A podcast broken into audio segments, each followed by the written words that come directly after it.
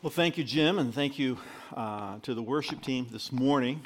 Uh, thank you for the good reminder of how uh, a little group of people in Beavercreek, Ohio, Miami Valley can have an influence all the way in New Guinea, and uh, by our giving and our prayers, and uh, it's just an encouragement, I know, to me, and I hope it is to you. Uh, my name is Scott Dixon. It's my privilege to be one of the elders here, and um, I don't know if you notice, but you probably do, that this time of year, a lot of people are looking back at 2021. Others are looking ahead at 2022. Well, this week, uh, since last Sunday, we're in that hinge week, right, of the year. And a lot uh, uh, of organizations and groups and bloggers want to say, okay, what was the word of the year for 2021? And I, I would like to offer one. I would say that the word of the year to me was discombobulation. Just kind of rolls off your tongue, right? Discombobulation. Now, what does that mean? Well, it, means what it sounds like. Uh, the definition it's the fact of being made to feel confused, uncomfortable. It's to be disoriented, perplexed, and bewildered. Another way to describe it is to use the phrase brain fog. Now, they use that as a COVID symptom, but I personally think it's just a symptom of living in the year 2021, don't you? A brain fog, an inability to concentrate, to think clearly. Uh, how many have called one kid the other kid's name recently? How many have called the kid's the dog's name recently? How many have called the spouse the dog's name? Oh, we'll stop there. Now you say, well, Scott, you're old. That's just aging. No, I don't think so. I think it's just a symptom of life right now discombobulation. And so, if, if that's what last year was, what do we do this year? How can we dis discombobulate our lives?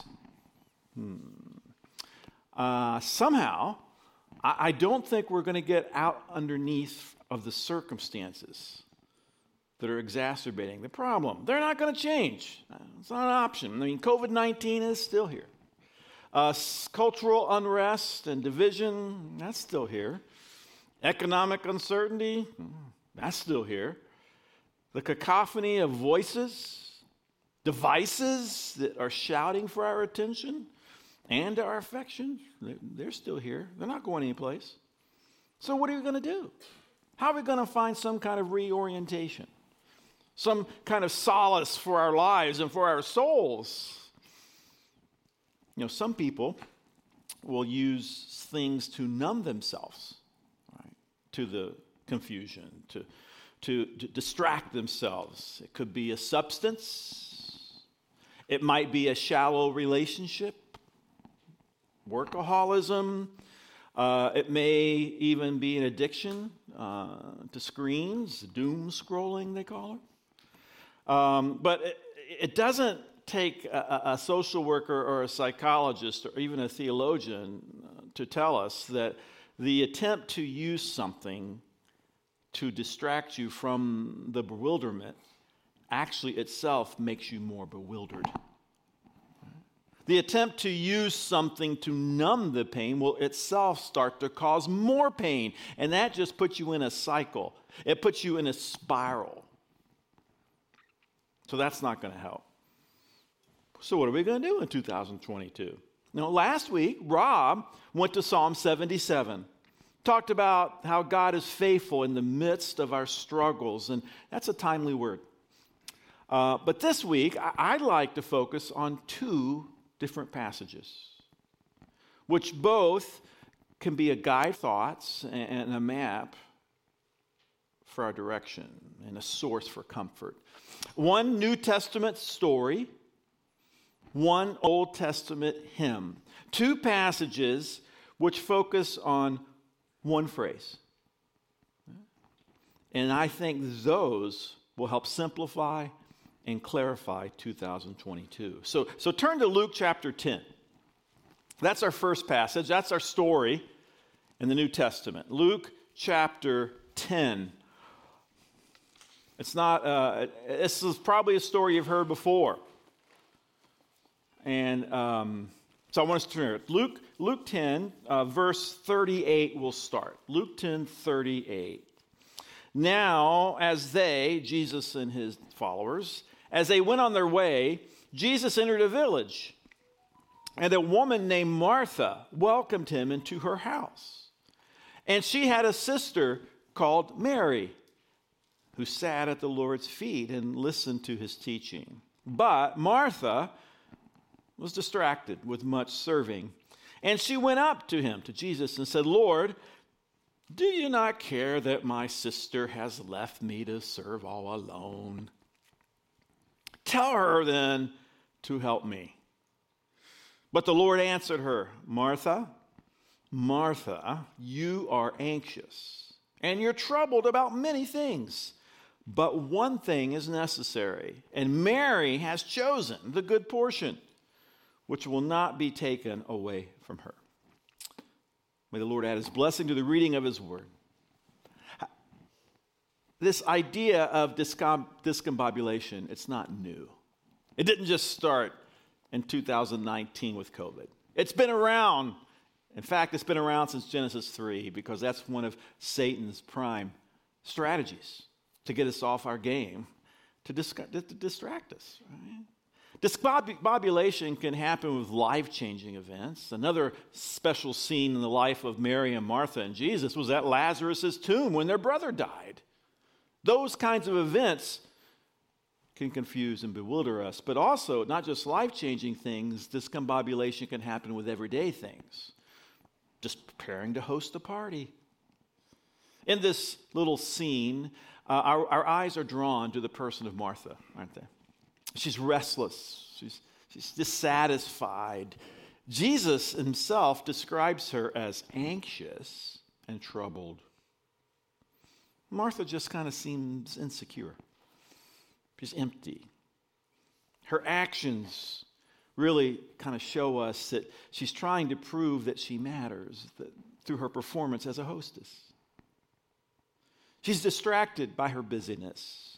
In fact, she's oblivious that the answer to her emptiness is right there in the house with her. One of the most ironic points is when she assumes that Jesus would agree with her. That, that, that she's chosen the right thing to do and that Mary needs to help. All right, come on, Jesus, get her to help us. Get her to help me. But of course, Jesus doesn't agree. See, Martha kept asking why Mary wasn't in the kitchen. And our question, and I think Jesus' question, was why Mary wasn't in the living room. Martha was unable to appreciate the one thing she needed, even when it was on the other side of the wall. See, it's not about the many things Jesus said to Mary or to Martha. It's about the one thing. So, what is this one thing? What does that mean? Well, Jesus says, look to Mary, who's chosen the better thing. And when you look to Mary, what is she doing? She's sitting at the feet of Jesus. Jesus says, look to Mary. And when you look at Mary, you look right back at Jesus, don't you? See that? He's the one thing. This story is not about Martha and all her distractions. And the story really isn't about Mary and her demonstration of pure worship. The story is about Jesus. The story is about that one thing that we need to do sit at his feet.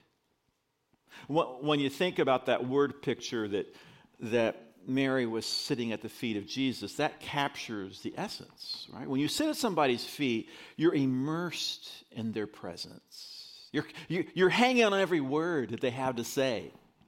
You've reoriented not just your physical body, you've reoriented your mind and your soul around them and their life. One speaker says it's, it's a moment by moment awareness of his awareness of you. That's what it means to sit at Jesus' feet becoming aware of his awareness of us, a reorientation of our lives. And that's really the assumption behind the whole all the gospels.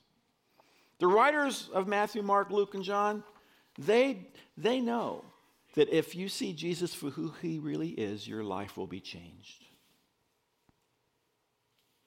So, how do we survive in 2022? Jesus tells us one thing. How do we survive in 2022? Mary shows us one thing. But, practical question How do we sit at the feet of Jesus in Beavercreek, Ohio? Because he's not here in physical form. And we can't go across the street to the east, right? He's holding court after the service. That's not going to happen.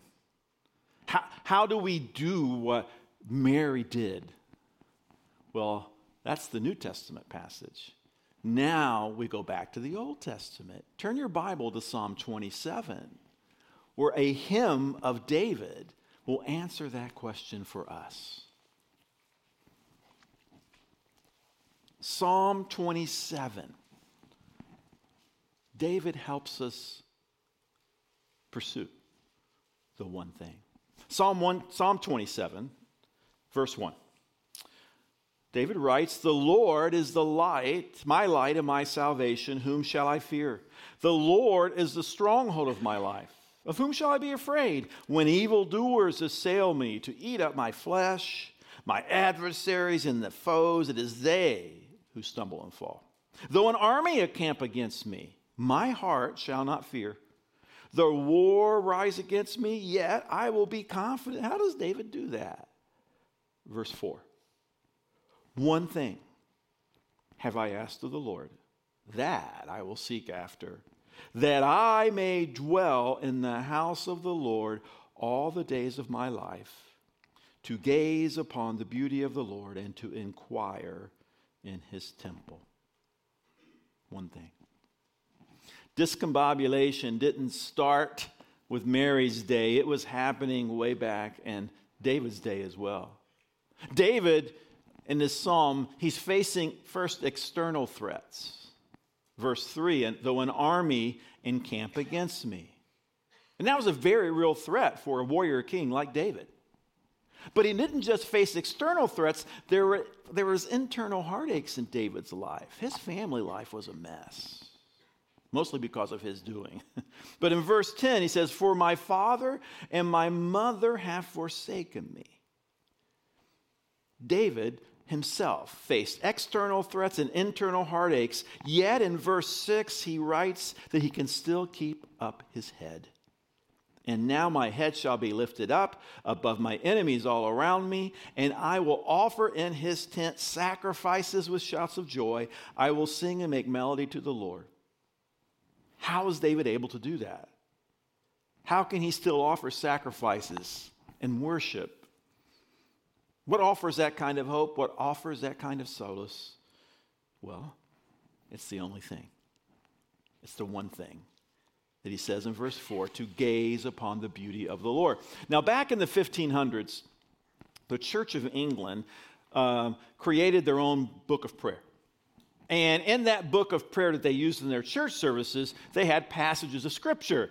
And a guy by the name of Miles Coverdale was the guy that translated from the Greek and the Hebrew into that kind of English. And, and, and when he got to Psalm 27, here's how he wrote it One thing have I desired of the Lord, which I will require even that I may dwell in the house of the Lord all the days of my life, to behold the fair beauty of the Lord and to visit his temple. That's the one thing. See, David goes to the tabernacle not to ask for forgiveness, which he needed. He doesn't go to the tabernacle to request that the Lord will, sac- will save him from his enemies, which he needed. He doesn't even ask for a change in circumstances. All David wants is to see God and to see his beauty. He wants to be satisfied with God. And then he can face anything. He wants the supreme beauty of God to be the supreme beauty of his heart. That is where you start to turn your knowledge about God into a knowledge of God. To gaze. Now, Practical question How do you do that? It sounds very nice in theory. How do you gaze upon the Lord? Well, over 15 years ago, I, heard a sermon by Tim Keller on this psalm. It, it stuck with me all these years, there, there are five simple ways to seek the Lord. Number one, you seek the Lord and His beauty experientially. Experientially. Down in verse 8, you have said, David writes, Seek my face, and my heart says to you, Your face, Lord, do I seek. Hide not your face from me. Turn not your servant away in anger. Oh, you have been my help. Cast me not off. Forsake me not, O God of my salvation. Seeing God's beauty, seeing the Lord's beauty, is not a one time vision, it's a sustained experience. To dwell, in verse 4, to dwell in the house of the Lord, David asks. Now, that's not literal, okay? Back then, like the tabernacle, the people that lived in the tabernacle that dwelled there were the Levites and the priests because that was their job. They were dedicated to taking care of it and doing the sacrifices. What was David? He was not a Levite and a priest, he was the king. And where do kings live? Palaces. That's where David dwelt. He dwelt in the palace. So he wasn't asking to be transferred over to the tabernacle. It was a metaphor. It was a symbol of his desire to have a sustained experience with God, not just a one time thing. An existential awareness. You see, David knew about God already, he believed him. Remember Goliath? David knew his doctrine, he knew his theology. How many Psalms did he write? But he wanted more than just head knowledge, he wanted heart knowledge, a sense of his beauty. Now, that's that's kind of a hard concept to communicate. I mean, one of the most famous attempts by a, a, a, preacher was back in the 1700s, a guy named Jonathan Edwards. And he was trying to communicate this to his congregation, and he talked about the difference between having an opinion in your soul and then having a disposition of your soul. And he, he used a, a very simple analogy of honey for that day and age. There's a difference between knowing that honey is sweet and having the actual sensation of its sweetness. Now, I, I, thought, well, if he were writing and you know, preaching in 2021, what, I don't think he'd use honey. I think Jonathan Edwards might use something like a donut, don't you?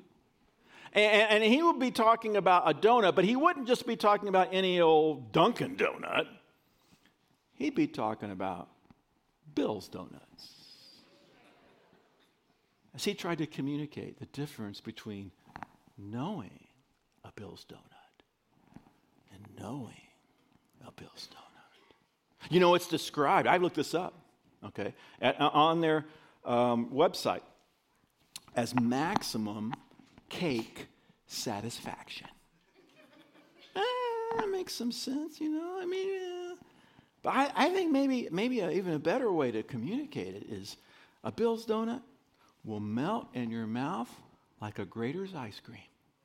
Oh, maximum diabetes. I mean, I, you know, but this, I mean, I can talk all I want and describe all I want and show you all the pictures I want about a Bill's donut, but until you bite it, you don't know. That's the difference of what David's talking about.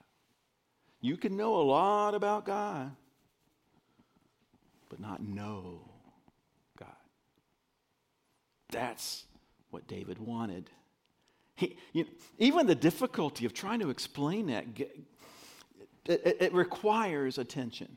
Right? I mean, surface thoughts and ideas only take a thin degree of attention, but deep thoughts, weighty ideas, the most delicious of tastes. It takes time to savor those. What does David say in Psalm 34? Oh, taste and see that the Lord is good. Blessed is the man who takes refuge in him. Psalm 119 How sweet are your words to my taste, sweeter than honey to my mouth. So, back to the original question How do you seek the beauty of the Lord existentially in 2022? Let me just give you one little tip.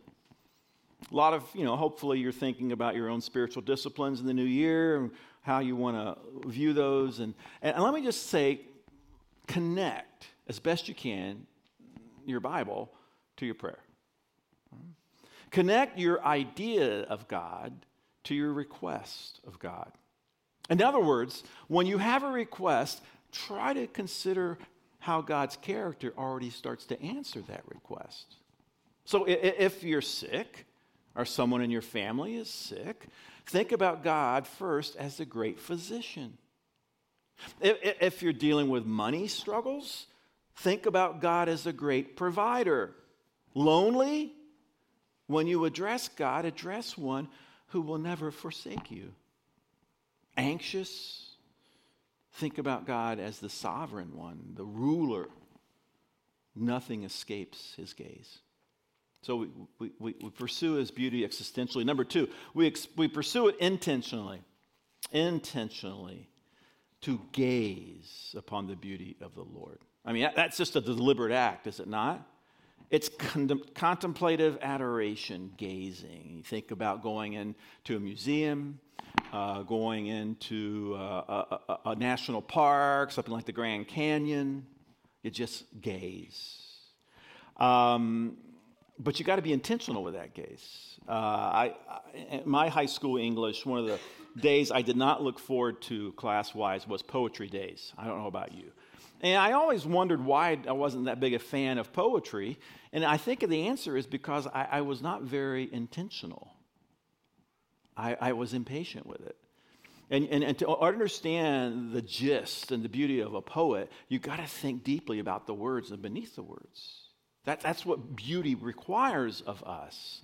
We, we have to have intention and, and, and time too. And, and I, I, practical for 2022 here, we need to learn to cultivate daily rhythms of intentional looking at God.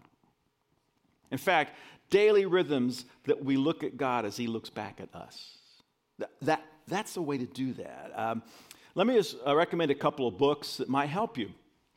Uh, Justin Earley has written two books. Uh, he's actually a Christian lawyer.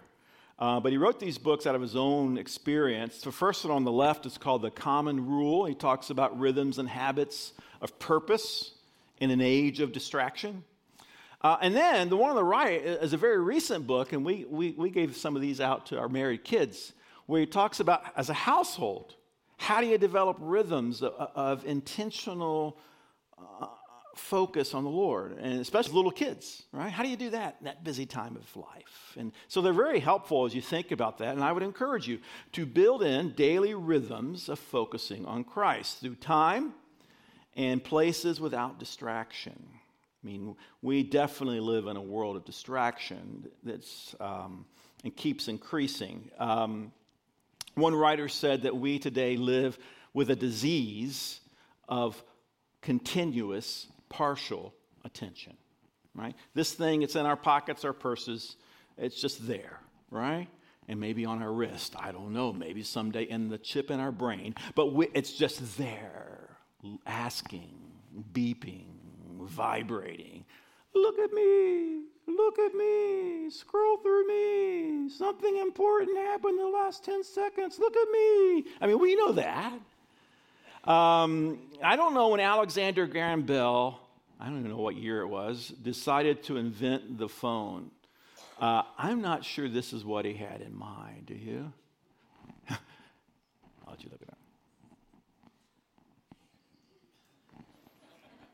I can tell when you finish reading. Yeah. Um, I mean, it's just crazy, isn't it? I mean, and, and it's really 2007 is when the, the iPhone came out. It's not that long ago. But it's revolutionized our attention spans, not in a good way. Mm-hmm. We have limited bandwidth. Uh, what does it mean to be a disciple in a digital world? I could spend a few Sundays on that one, but uh, we need to think about it. It affects our ability to see and contemplate and pay attention. Your grandma had that picture on her wall, didn't she? I know she did in her kitchen. I know it. Yeah, uh, but not with the phone. Uh, anyway, uh, just just a simple tip for that one. Just guard your morning disciplines. Don't have your phone anywhere near, and don't read your Bible through your phone then, because it will be there saying, "Look at me, look at me." Right? Detox your life sometimes. Recalibrate your heart Stay away from the screen sometimes, helps. Experiential, intentional. Number three, intelligently. We see God's beauty, we pursue his beauty intelligently, and that's the simple word in verse 4 of inquiring in his temple. To inquire, that means to seek a prophecy from the prophet, literally, to seek God's truth. It's, it's, it's, you know, we've talked about beauty and seeing beauty as more than head knowledge. But let me impress upon you, it's not less than head knowledge. Okay? You can't see it if you don't know it. So you got to start there. And that's what David's talking about to inquire about God, to study and to meditate, to think deeply about the scriptures. Somebody said that we are now pancake people. We're a mile wide and only a click deep. We don't think, we don't ruminate, we don't meditate. To know something requires concentration. To be wise requires contemplation. Both concentration and contemplation require both time and intentional attention. To meditate on something till it gets to your heart. What does that look like in 2022? Keep doing what you're doing, coming on Sunday mornings. But let me warn you 30 minutes a week is not enough. Amen. Think of all the information you're bombarded with outside this time slot. And let me also make a, a, a, not shameful plug for our adult classes ministry. I don't know if you under, realize this, but every hour on a Sunday of our three service hours, we have a class across the street in East helping us think more deeply about either a topic, like there's one now on Christian sexuality at 11 o'clock, or just going through the Bible in a systematic way. That class is at 9:50, and a third one we have, which is starting today uh, at 11, is just talking about everyday theology and theological themes. Let me encourage you to make that a part of your pattern for your family uh, to include adult classes to dig deeper. So, experientially, intentionally, intelligently. Number four, we find his beauty patiently. Patiently. Verse 14, David writes, Wait for the Lord. Be strong. Let your heart take courage. Wait for the Lord. Seeing the beauty of God doesn't happen overnight, there's waiting involved, it's a journey. The Christian life is a journey. It's, there's not a plateau until we see him, as Paul says, face to face, and that's still the future. It's a journey. If you think about the ways the Bible describes our growth in the Lord, it's not an accident that he uses, that the Bible uses, uh, organic illustrations, botanical illustrations. Psalm 1, uh, we're like a tree.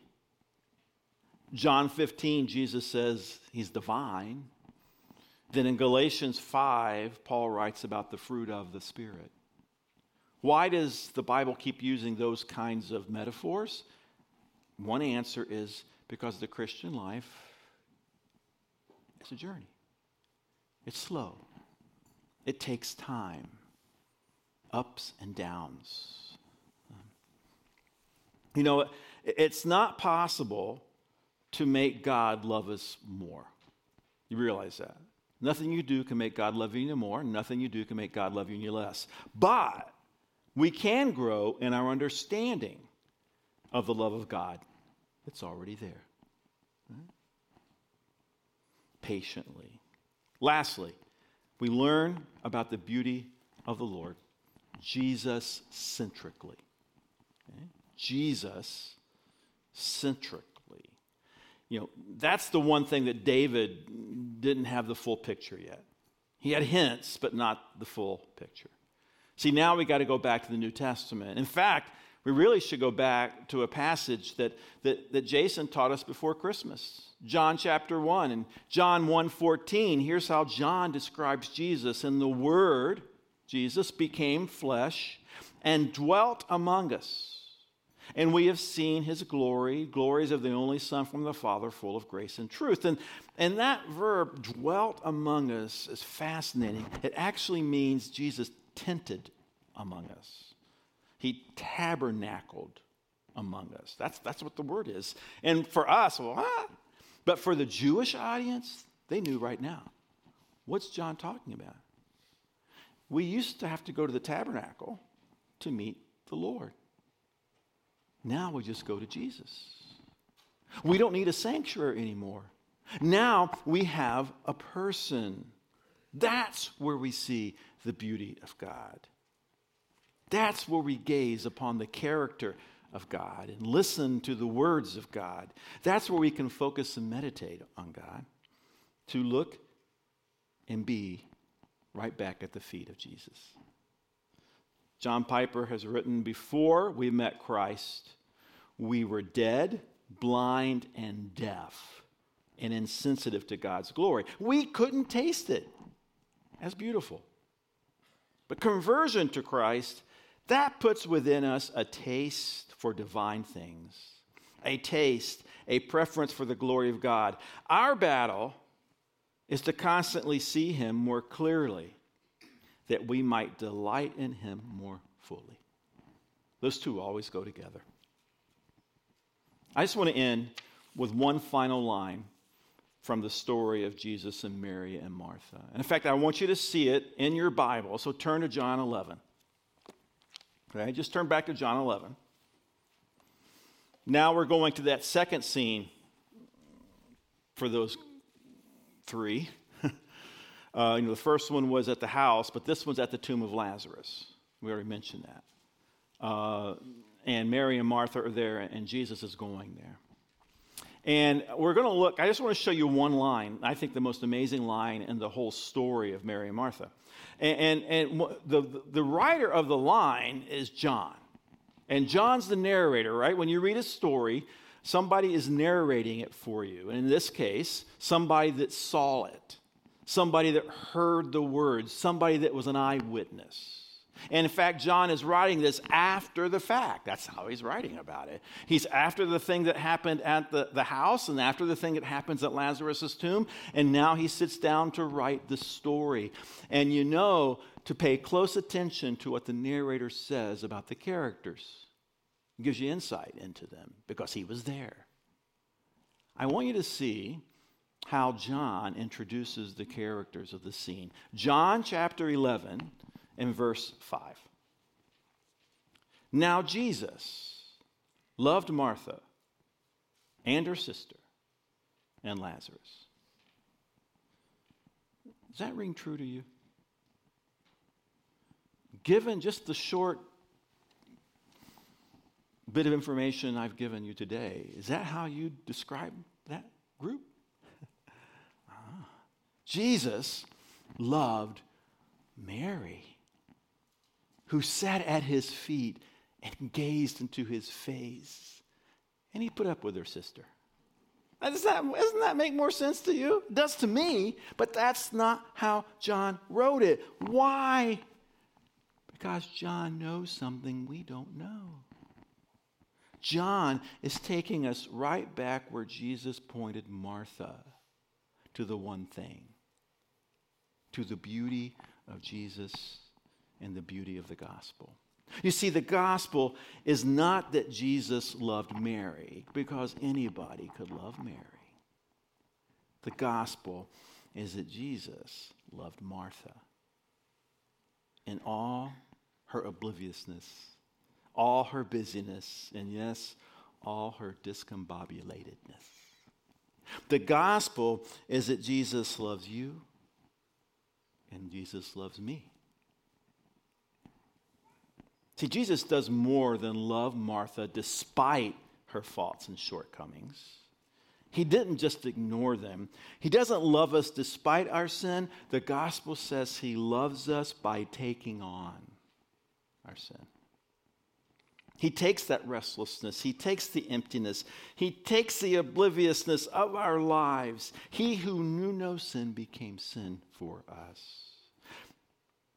John and the gospel they put us back at the feet of Jesus to that one thing we need to face this year. Puts us back to see the beauty of his face. No performance necessary and no distractions. Why? Because the beauty of Jesus is the one thing we've been longing for our whole lives. Let's pray. Lord, thank you so much for the uh, way the Bible's put together. Uh, you can't, when you start to study it and really look at it, you, you can't help but see the supernatural basis of it and how the Spirit could take a, a guy writing poetry before the coming of Christ and hundreds and hundreds of years later describe a scene uh, of two sisters at their house with the Savior and, and put those two together to show us that we just need one thing. No matter what our circumstances, whether if they're major issues in life or just minor ones, we need that renewed focus. And you have shown us your beauty in the Son. And you've given us the Word to show us and the Spirit to help and your body to help as well. Thank you for that. Help as we worship now one final time. In Jesus' name we pray. Amen.